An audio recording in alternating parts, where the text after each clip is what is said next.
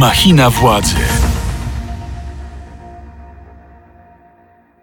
Machina Władzy, podcast Radia Z, w którym analizujemy najważniejsze wydarzenia w Polsce i na świecie, zwykle e, dotyczące świata polityki i spraw społecznych. Dzisiaj będzie odcinek filmowo-polityczny, a moją rozmówczynią jest Agnieszka Holland, wybitna reżyserka, nagradzana w Cannes, Wenecji, nominowana do Oscara, twórczyni najgłośniejszego filmu roku, czyli Zielonej Granicy. Dzień dobry Pani Agnieszko, bardzo mi miło. Dzień dobry, dzień dobry Państwu. Nie będę ukrywał, że zaczniemy od e, filmu, bo e, jestem również po seansie, więc myślę, że to też ważne, bo e, będzie to rozmowa dwojga ludzi, którzy ten film widzieli. Bo to też nie jest tak oczywiste. Ja tylko nakreślę, że Zielona Granica to film, który opowiada o kryzysie migracyjnym na granicy polsko-białoruskiej. Jest to film, który pokazuje perspektywę i Straży Granicznej, i aktywistów, ale też migrantów właśnie a, z dwóch państw. Film nakręcony w czarno-białej estetyce, bardzo poruszający, bardzo realistyczny, dokumentujący wręcz e, sytuację. Co było najtrudniejsze dla Pani, jeśli chodzi o tworzenie tego filmu, o proces twórczy? No najtrudniejsza była w ogóle sytuacja, która spowodowała, że mm, film powstał, który, która wywołała we mnie taki, takie poczucie obowiązku, czy imperatyw, czy mm, nie chcę używać słowa inspirację, no bo to jest... Y, Inspiracja to jest coś pozytywnego, a tutaj targały mną bardzo takie mm, silne uczucia, ale, ale, mm, ale jednak mm, rozpaczy, oburzenia, mm, zaniepokojenia przede wszystkim. E, I więc ta sytuacja zaczęła się w każdym razie w sposób widoczny dla opinii publicznej w lecie 2021 i taką najbardziej widzialną, która przebiła się do mediów szeroko sytuacją. Sytuacja zdarzyła się w Usnarzu Górnym, takiej e, miejscowości na granicy polsko-białoruskiej, e, gdzie grupa Afgańczyków i tam były też y, y, osoby niepełnoletnie, dzieci, kobiety, jedna chora zresztą bardzo, znalazła się w takiej jakby pułapce, z jednej strony pilnowana przez mm, strażników białoruskich, z drugiej przez strażników polskich. E, No i oni tam się znaleźli w tym takim jakby obszarze ziemi niczyjej. Em, Aktywiści i, i niektórzy, niektórzy eksperci twierdzą, że oni znajdowali się w większości już na terenie polskim. Czyli na terenie Unii Europejskiej, co też jest ważnym elementem filmu. I domagali się, y, znaczy prosili, żon, domagali się y, y, y, ochrony międzynarodowej i przyjęcia y, ich y, y, deklaracji, że o to właśnie y, proszą. Y, Na początku strażnicy y, graniczni polscy zachowywali się no, zgodnie z rozkazami, że nie wolno puszczać y, tych ludzi dalej, y, ale jednocześnie humanitarnie, to znaczy dostarczali żywność, wodę, y, leki, z tego co wiem, y, właściwie go kupując je za własne pieniądze, więc, więc to był taki, taki odruch po prostu y, humanitarny. Y, Po paru dniach, ponieważ za, zainteresowanie mediów rosło, ro, zna- znaleźli się tam również politycy opozycji, znalazła się prasa międzynarodowa. Podjęto decyzję o całkowitym odizolowaniu kogokolwiek od, od tej grupy i oni się już znaleźli bez możliwości, bez możliwości jedzenia, picia i jakiejś pomocy lekarskiej. Y, Krzyczeli coraz rozpaczliwiej. Y, Komunikowano się z nimi przez megafony, które, y, gdzie tłumacz tłumaczył, y, y, jaka jest sytuacja, oni tłumaczyli, jakie mają potrzeby. Y, Te y, megafony były zagłuszane przez y, silniki y, ciężarówek wojskowych. No, zrobiło się tam pandemonium i jednocześnie jakaś taka sytuacja szalenie symboliczna i szalenie niebezpieczna, która pokazywała, że, mm, y, że państwo nie jest w stanie zachować się, nie jest w stanie odpowiedzieć na tę prowokację Łukaszenki ewidentną y, w sposób zgodny z prawem i humanitarny. Po, po paru dniach y, od tego momentu, czy, czy po tygodniu, już nie pamiętam dokładnie, ta grupa zniknęła, ci ludzie zniknęli i właściwie nigdy żeśmy się nie dowiedzieli, co się z nimi stało. Rozumiem, że to jest ten element, może nie tyle inspiracyjny, co jakiś taki zaczyn, który doprowadził Panią do tego, żeby wokół tego zbudować całą historię. E, Wie pan, ja się dużo zajmowałam i dużo badałam wiek XX, pierwszą połowę XX wieku, szczególnie lata 30. i 40., czyli ten czas, kiedy eksplozji wielkich to, totalitaryzmów i zbrodni przeciw ludzkości. I to się zaczynało, tak powiedziałabym, trudno powiedzieć niewinnie, ale to się zaczynało od małych rzeczy. Zresztą Marian Turski w swojej mowie mm, Oświęcimskiej to bardzo pięknie opowiedział. Jak to zaczynało, że w parku Żydzi nie mogą siadać na ławeczce, potem nie mogą kupować w niektórych sklepach, potem nie mogą jeździć niektórymi środkami transportu publicznego i tak dalej, i tak. W tychże latach 30. w 1938 roku miało miejsce takie zdarzenie, które było dla historii, dla historii mm, Holokaustu szalenie istotne. E, ale nie wiedziało się tego, kiedy to się zaczęło. Niemcy postanowili w pewnym momencie wydalić właściwie bez uprzedzenia mm, kilkanaście tysięcy e, Żydów, którzy mieszkali w, Niem w Niemczech, niektórzy od pokoleń, ale którzy mieli polski paszport. Niektórzy mieli fizyczny paszport, niektórzy po prostu byli obywatelami polskimi. No i wypchnięto ich różnymi, różnymi e, środkami transportu e, na, na granicę, a właściwie za granicę. Znaleźli się w takiej sytuacji trochę ziemi niczyje, jak ten usnaż, e, w, miaste, w miasteczku Zbąszyń. I nagle w tym małym miasteczku, kilka, mm, nie wiem, 7 tysięcy obywateli zdaje się, z tego bardzo niewiel, niewielka diaspora żydowska, znalazło się kilkadziesiąt kilkanaście tysięcy osób bez dobytku, w rozpaczy, przerażonych, y, kobiety, dzieci, chorzy, rodzący. No, nastało tam pandemonium. I władze polskie nie zgodziły się na to, żeby ci ludzie wjechali na terytorium Polski dalej. Także tam w tym zwąszeniu powstał taki jakby rodzaj obozu. Z tego co wiem, w większości ludność, ludność, ludność miejscowa mm, pomagała jakoś tym ludziom, e, tym Żydom, e, Żydom, polskim obywatelom zresztą. E, no ale oczywiście to przekraczało możliwości kogokolwiek tam na miejscu, a pomoc nie była właściwie dostarczana. Organizacje żydowskie próbowały, to było trudne. No, w każdym razie, jak mówię, panował tam chaos i pandemonium. I część opinii publicznej, intelektualistów i przede wszystkim artystek Maria Kuncewiczowa, Zofia Naukowska się ujęły za, za, za, za tymi Żydami postulując do władz, żeby, no, żeby ich wpuścić, żeby się zachować po prostu no, zgodnie z prawem i zgodnie z, z jakąś podstawową, podstawową etyką chrześcijańską. E, no i rozpętał się przeciwko nim, przeciwko tym ludziom, tym kobietom i również tym wybitnym artystkom polskim, e, które apelowały o, o humanitarne zachowanie, niebywały zupełnie hejt ze strony środowisk e, skrajnie prawicowych, prawicowych, ale też takich powiedziałabym takich nieskrajnych, nie, nie tylko młodzież wszechpolska. Czyli chce pani powiedzieć, że taka sytuacja już była precedensem do tego, co miało miejsce w ciągu ostatnich dwóch lat, zwłaszcza dwa lata temu? Bo... Tak, i dwa lata temu, i teraz, kiedy mm, na mnie, która ujmuje się za tymi, nie porównując się oczywiście tej sytuacji, bo to jest inna skala, y, która ujmuje się za, za krzywdzonymi i poniżonymi, y, rozpętuje się podobny hejt, tylko że tym razem to płynie od najwyższych władz Rzeczpospolitej. Mhm. Jeszcze skończę tak. tę historię włączenia już króciutko. Tak się złożyło, że w, w tym obozie, w tej sytuacji znalazła się rodzina młodego studenta żydowskiego, który studiował w Paryżu, Herza Grynszpana. I on, oni napisali mu jak list, jak strasznie są traktowani. I on w gniewie takim udał się do konsulatu niemieckiego i zastrzelił tam urzędnika. Został aresztowany i, i to był pretekst do Nocy Kryształowej. Noc Kryształowa. Rok 1938. Tak, pierwszym ogromnym e, pogromem, od którego zaczęła, zaczęła się zagłada Żydów. Więc. Ale to pani buduje taką bardzo niebezpieczną analogię, która tutaj. Nie, ja, budu, ja, ja po prostu mówię, że znaleźliśmy się na takim skrzyżowaniu, świat, świat i, i Europa, y, że musimy bardzo uważać, żeby nie przekroczyć pewnej granicy. Ja już od dawna dość mówię, że szczepionka Holokaustu przestała działać. Ona działała dość długo i jak gdyby y, uniemożliwiała y, przyjęcie, y, przyjęcie nacjonalizmu skrajnego czy rasizmu y, jako środka komunikowania między narodami, czy wewnątrz, czy wewnątrz społeczeństw. Albo ja chciałbym tylko właśnie...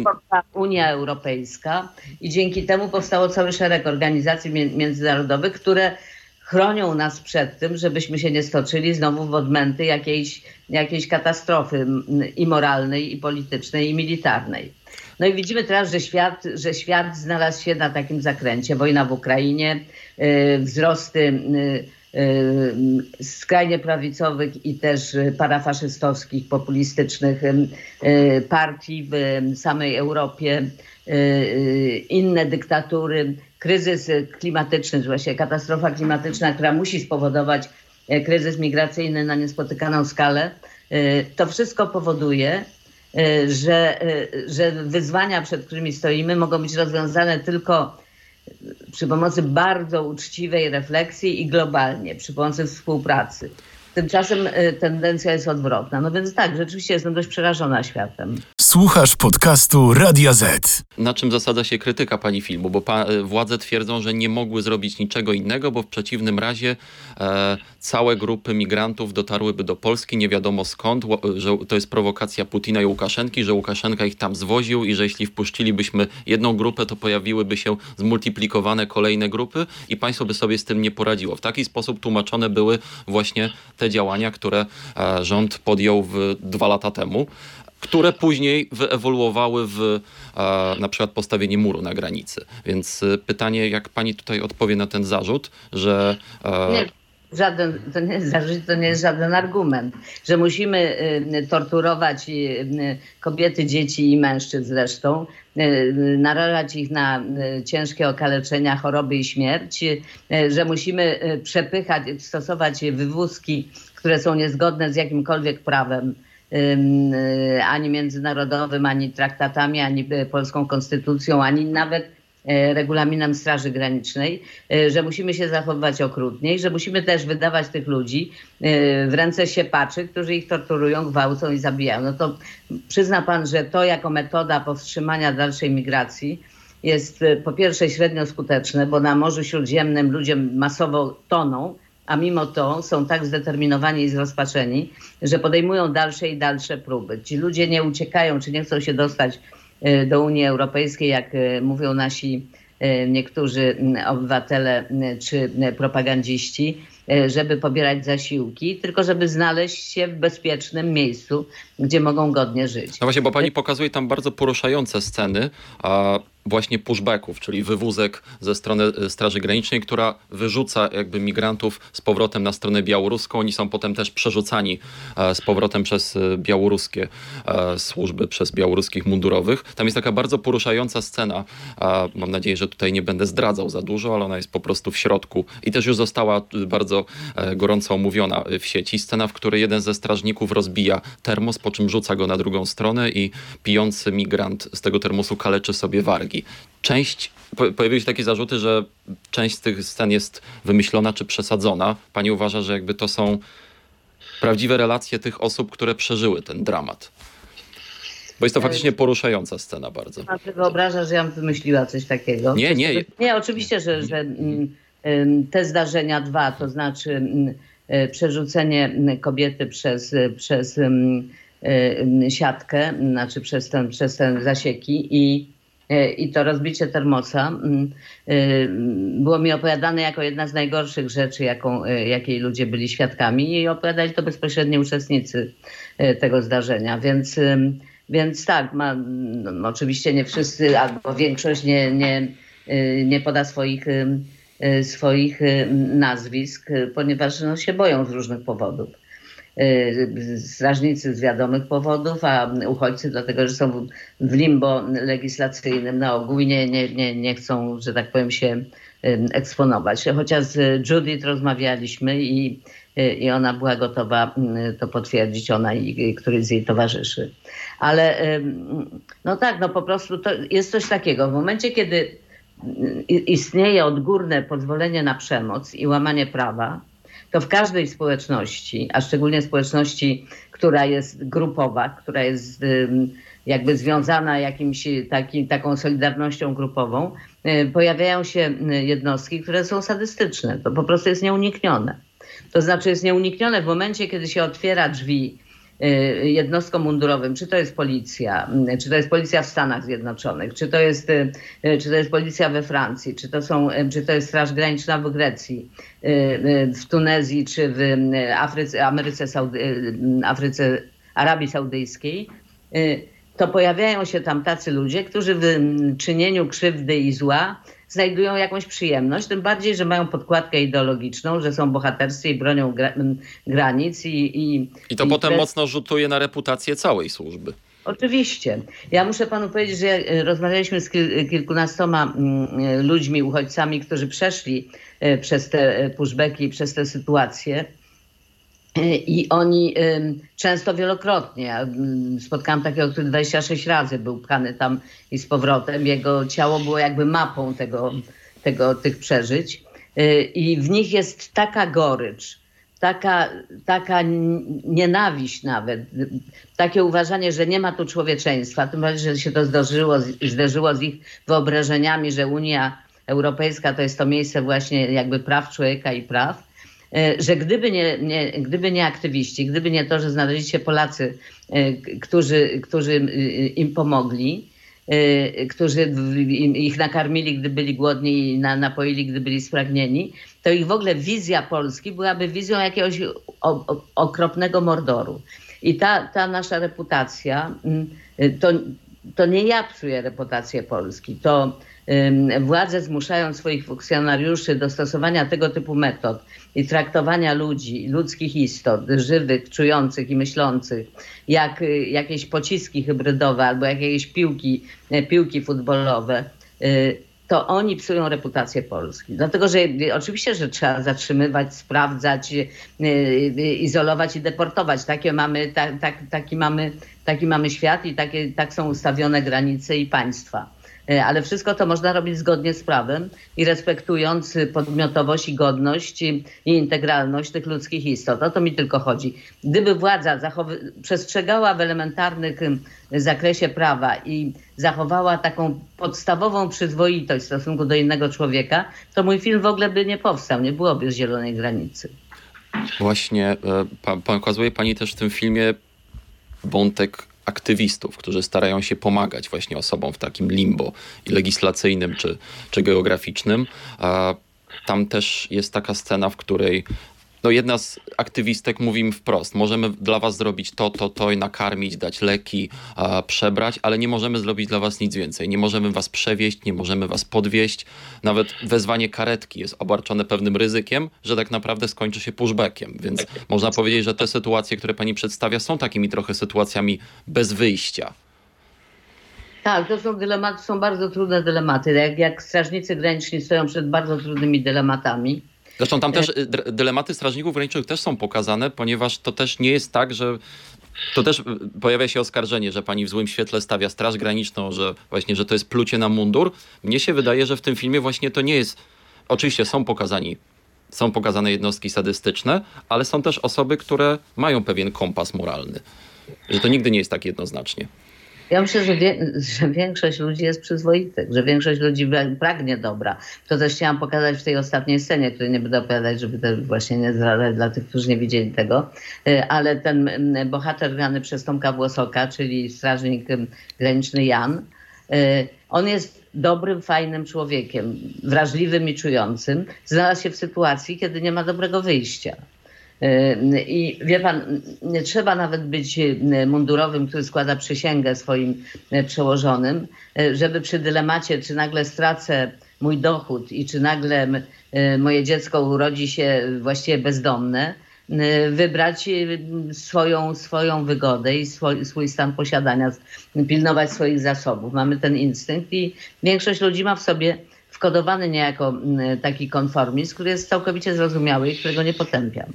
E, więc, więc staram się poka pokazać, nie osądzać kogoś, tylko pokazać, do jakich sytuacji e, doprowadza się ludzi i mundurowych, i, cywilów, e, i uchodźców, kiedy się ich stawia przed całkowicie niemożliwymi do dobrego rozwiązania dylematami i y, traktuje się ich jako jak pionki w jakiejś politycznej grze. Bo przecież nie, nie ukrywajmy tego. To, że y, to, że e, e, polskie władze po usnażu zamknęły całą tą strefę, nie dopuszczając tam mediów, nie dopuszczając tam nie tylko dziennikarzy i filmowców, ale również organizacji humanitarnych, międzynarodowych organizacji humanitarnych czy lekarzy, było, nie, nie, nie, nie było po to, żeby uchronić ich od, od jakiejś niebezpiecznej sytuacji, bo żadnego niebezpieczeństwa tam nie było a nawet do frontu, na, na wojnie nawet y, prasa jest dopuszczana, gdzie są dziennikarze frontowi, y, tylko po to, żeby nie było śladów, tylko po to, żeby, żebyśmy nie mogli zobaczyć, co się tam dzieje, żeby można było całkowicie w swobodny sposób manipulować przekazem propagandowym. Zresztą y, prezes Kaczyński to eksplicitnie powiedział. On powiedział przy tej okazji, że Amerykanie przegrali wojnę w Wietnamie, ponieważ dopuścili tam media. To znaczy wyszły obrazy, no i nagle opinia publiczna amerykańska powiedziała, nie, no takiej wojny nie chcemy prowadzić, nie chcemy, żeby nasi y, żołnierze umierali, y, umierali za to, żeby napalmem palić dzieci i wioski. Y, także mm, powiedział po prostu wprost, my tam robimy okropne rzeczy, ale to nie jest wasz interes. Opinia publiczna ma się o tym nie dowiedzieć, a my wykorzystamy to mm, dla dobra propagandowego krzycząc murem za mundurem i obrona granic i tak dalej. I broniąc tych granic jednocześnie, jednocześnie prowadzą na dużą skalę korupcyjny mechanizm sprzedawania wiz. I z tych samych krajów ludzie kupują te wizy za te 5 czy 10 tysięcy, y, którzy, y, którzy kupują wizy od Łukaszenki, żeby przejść przez tą zieloną granicę. Tylko, że tam ryzykują życiem i zdrowiem i muszą się skakać przez płoty albo zasieki i tonąć w bagnie albo, albo umierać z hipotermii. Y, natomiast tutaj samolotem legalnie przy, przy, przylatują do Unii Europejskiej. Więc to jest po prostu szczyt hipokryzji i cynizmu. I wydaje mi się, że, że no nie może być na to zgody. Mojej zgody na to nie ma, bo nie możemy, nie możemy zgodzić się na to, żeby całkowity brak moralności, czy świeckiej, czy chrześcijańskiej, nie stał na straży życia ludzkiego i ludzkiej godności. To jeszcze zanim przejdę do wątków stricte politycznych, to jeszcze chciałem panią zapytać, czy w takim razie ma pani poczucie, że jeżeli pani nie zrobiłaby tego filmu, to nikt by za nią, za panią tego nie zrobił w tym momencie w Polsce? Że to jest taki bardzo niewygodny, przerzucany niczym gorący ziemniak temat, którego być może inny filmowiec czy filmowczyni by się nie podjęli.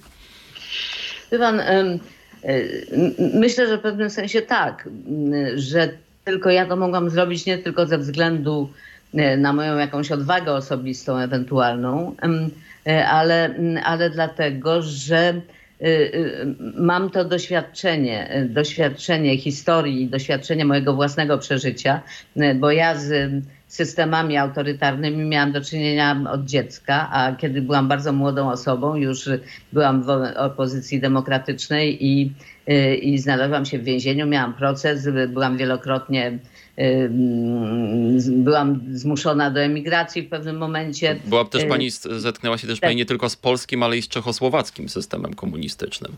Więc... Tak, to one były połączone wtedy. To aresztowano, czy Czesi mnie aresztowali na, na, że tak powiem, na polecenie Polaków, ale potem sami z siebie do, zaczęli dodawać do tego swoją własną inicjatywę, ponieważ tam w międzyczasie nastąpiła taka restalinizacja systemu. No w każdym razie to doświadczenie mam dość dogłębne, ale też zrobiłam o II wojnie światowej, o Holokauście trzy filmy, napisałam kilka scenariuszy, zrobiłam film o Hołodomorze, o zbrodni Stalina w Ukrainie, więc jakby wyczuwam różnego rodzaju mechanizmy, wyczuwam różnego rodzaju zagrożenia i umiem połączyć kropki, że jeżeli jest A, to potem jest B.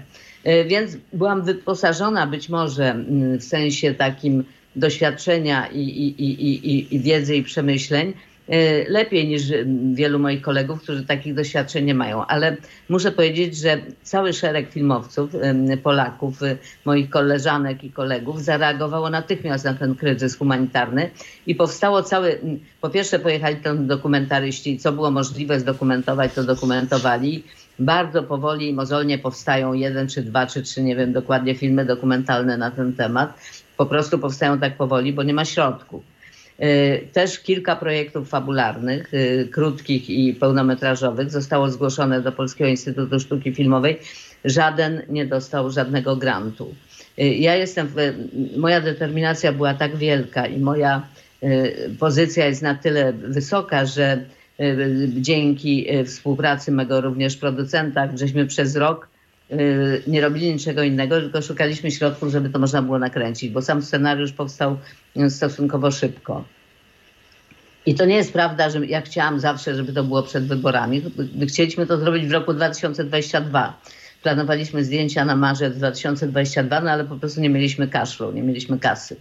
Więc żmudnie żeśmy tę kasę zbierali. Jak tylko było dość pieniędzy, żeby można było zrobić zdjęcia, no to żeśmy je wykonali i potem już to było po prostu sprawa ratowania, ratowania naszej produkcji. W momencie, kiedy Wenecja przyjęła nasz film do konkursu, no to było jasne, że ten kalendarz Y, kalendarz y, międzynarodowych festiwali filmowych jest decydujący, a nie wyobrażałam sobie, żeby pokazać film w Wenecji, szczególnie, że odbił się tam szerokim echem. I został nagrodzony specjalną nagrodą jury.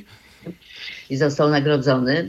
Y, a nie pokazać polskiej publiczności, tylko skazywać ją niejako na przekaz propagandowy władzy. No więc, no więc żeśmy zdecydowali się puścić film, mimo że to nie było, nie było naszą, naszym planem ingerować w wybory.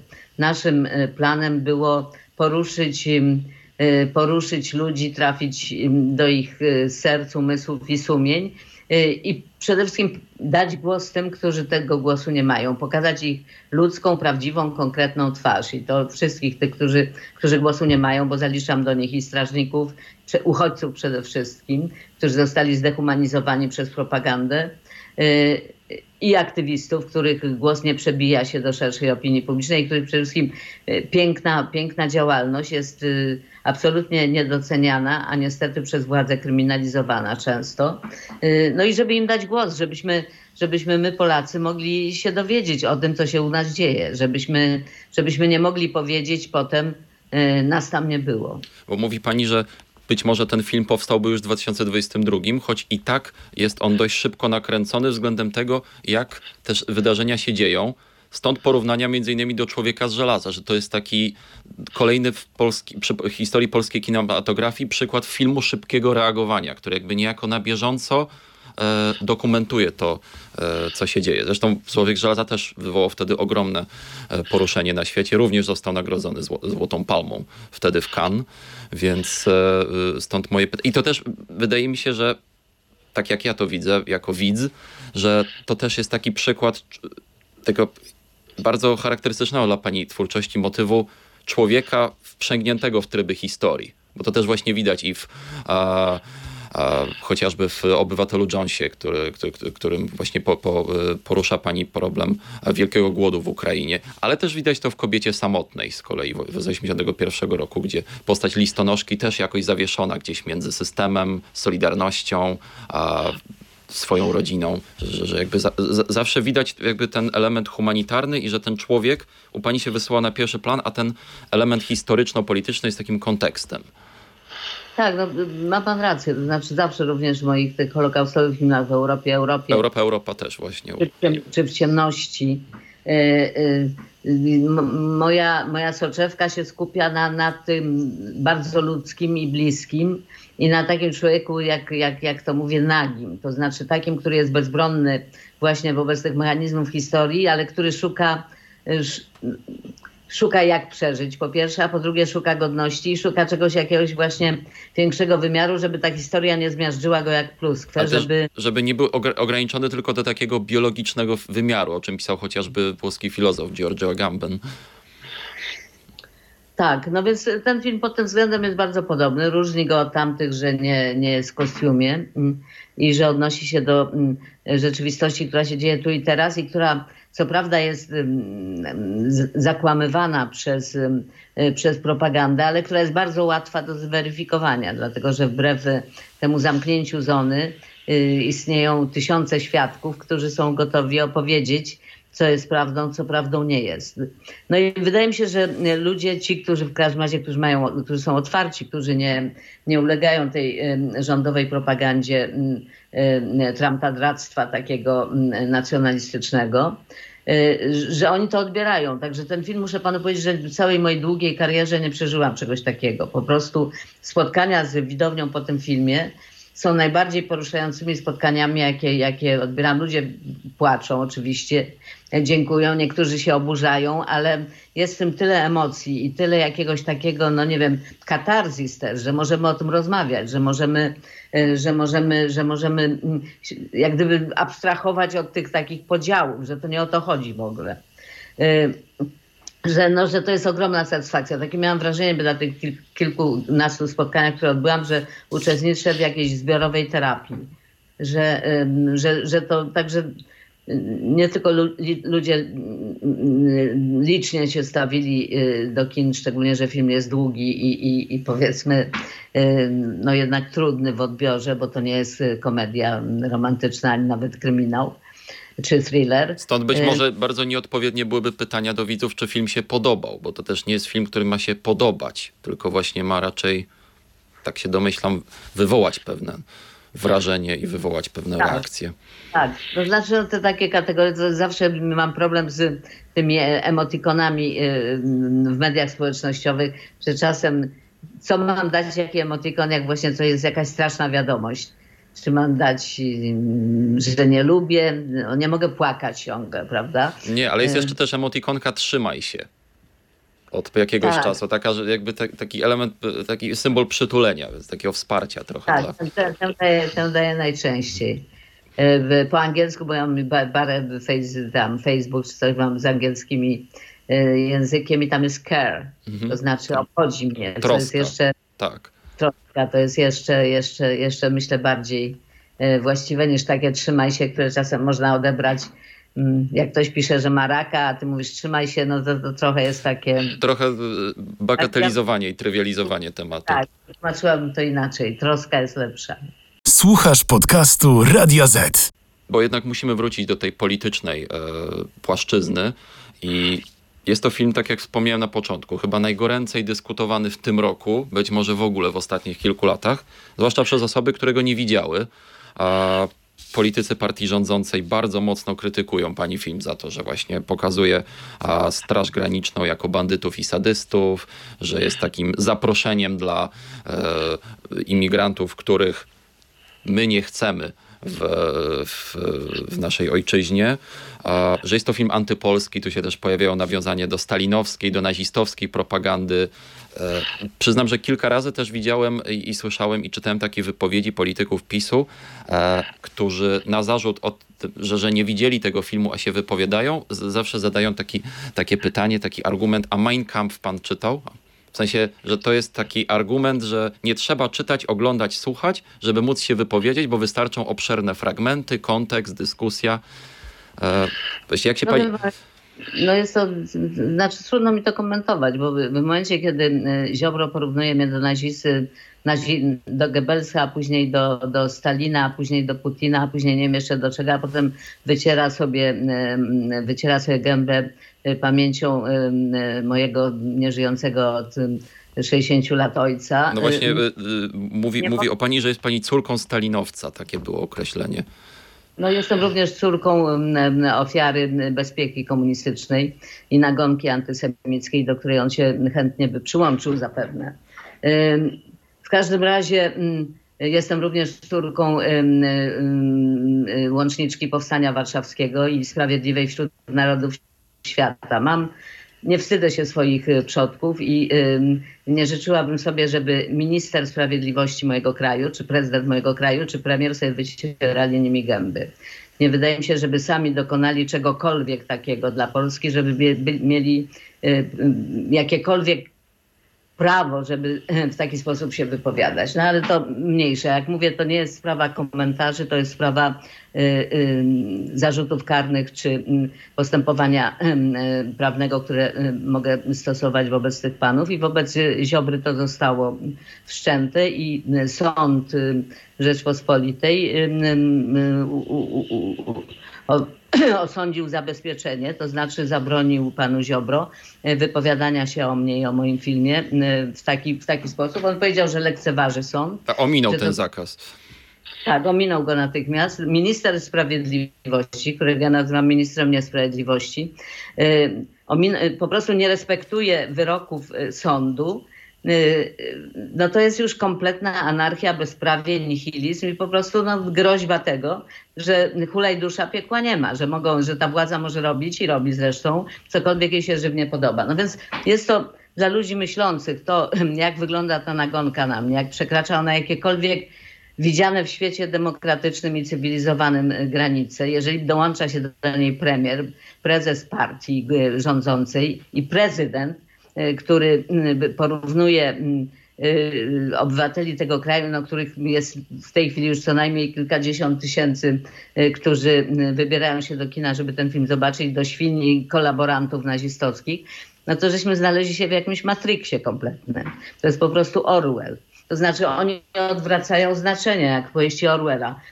Czarne jest, zresztą Kaczyński kiedyś powiedział, nikt nam nie udowodni, że białe jest białe i czarne Bardzo jest często przy, przytaczana wpadka językowa. Ale to freudowskie, tak zwana freudowska pomyłka. Znaczy on rzeczywiście, oni rzeczywiście mają tę metodę orwellowską, żeby jak e, sami za, e, używają nazistowskiego języka, to oskarżać innych o nazizm. Jeżeli sami reprodukują prawa i cele Putina, to żeby oskarżać o, o putinizm i tak dalej, i tak dalej. Na wszystkim szczuć na wszystkich, wszystko co żywe, na um, uchodźców, Niemców, um, opozycję, Żydów, no na kogo się da. Oczywiście pani mówi, że nie chciała wpłynąć na wybory, że nie wedle kalendarza wyborczego, ale wedle kalendarza festiwalowego i jednocześnie e, biorąc też pod uwagę trudności związane ze zdobyciem środków na film, e, że to pani przyświecało podczas procesu tworzenia filmu. Ale czy to prawda, że były takie głosy z pani otoczenia,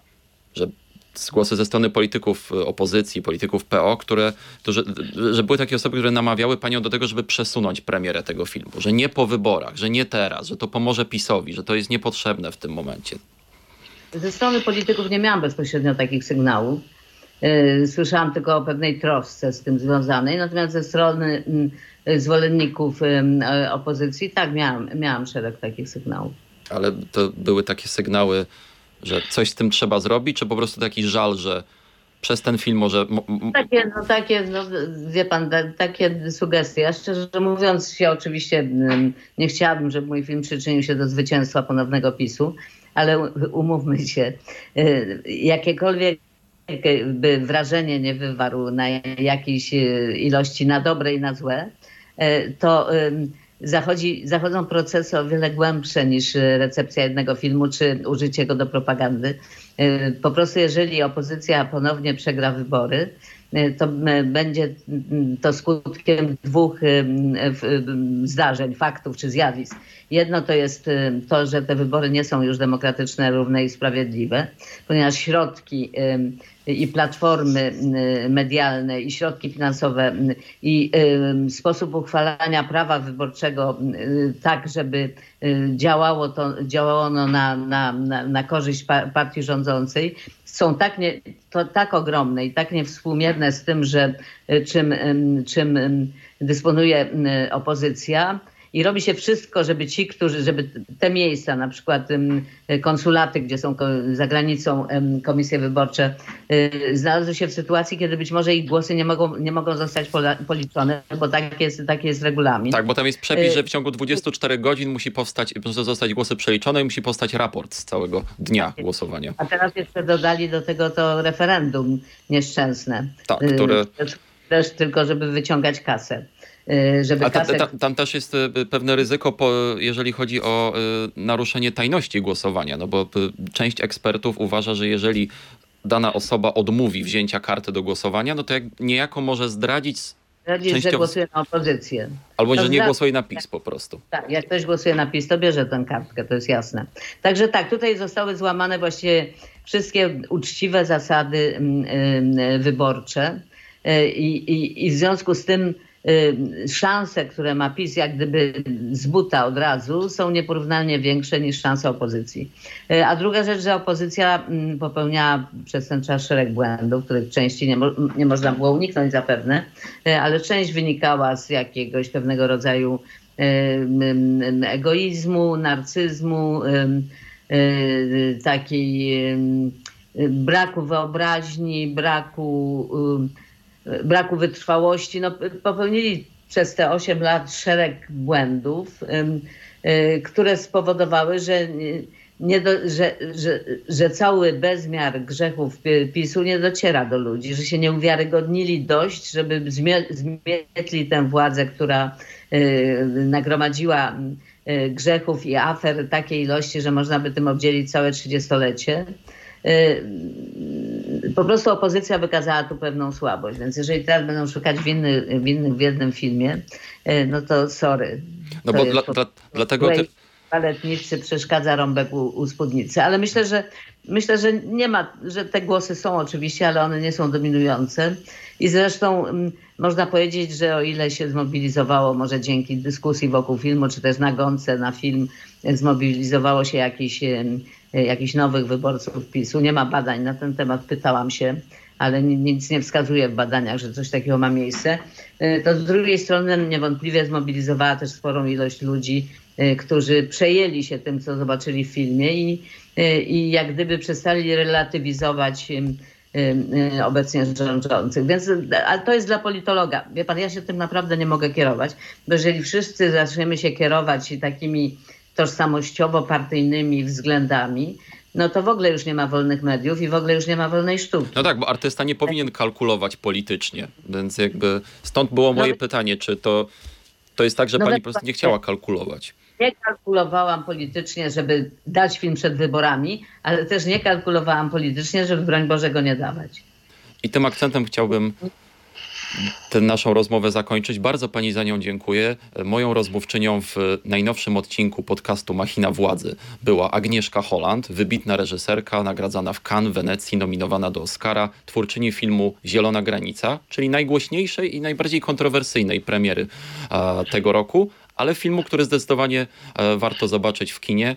Niezależnie od tego, czy e, ten film może kogoś poruszyć, czy nie, czy może mieć pozytywny czy negatywny przekaz, zawsze lepiej jednak te filmy oglądać i potem o nich dyskutować. To się chyba zgodzimy. Tak jest. Miejmy swoje zdanie. To jest najważniejsze. Tymczasem zapraszam do tego, żebyście śledzili nasz podcast na serwisach streamingowych takich jak Spotify, Apple Podcast i Google Podcast, a także oglądajcie i słuchajcie wersję czy słuchajcie, ale oglądajcie również wersję wideo na, e, na YouTubie. E, Ja tymczasem zapraszam na kolejny odcinek, który poprowadzi mój serdeczny kolega Błażej Makarewicz. Dziękuję, do usłyszenia. Machina władzy. Więcej podcastów na player radioz.pl.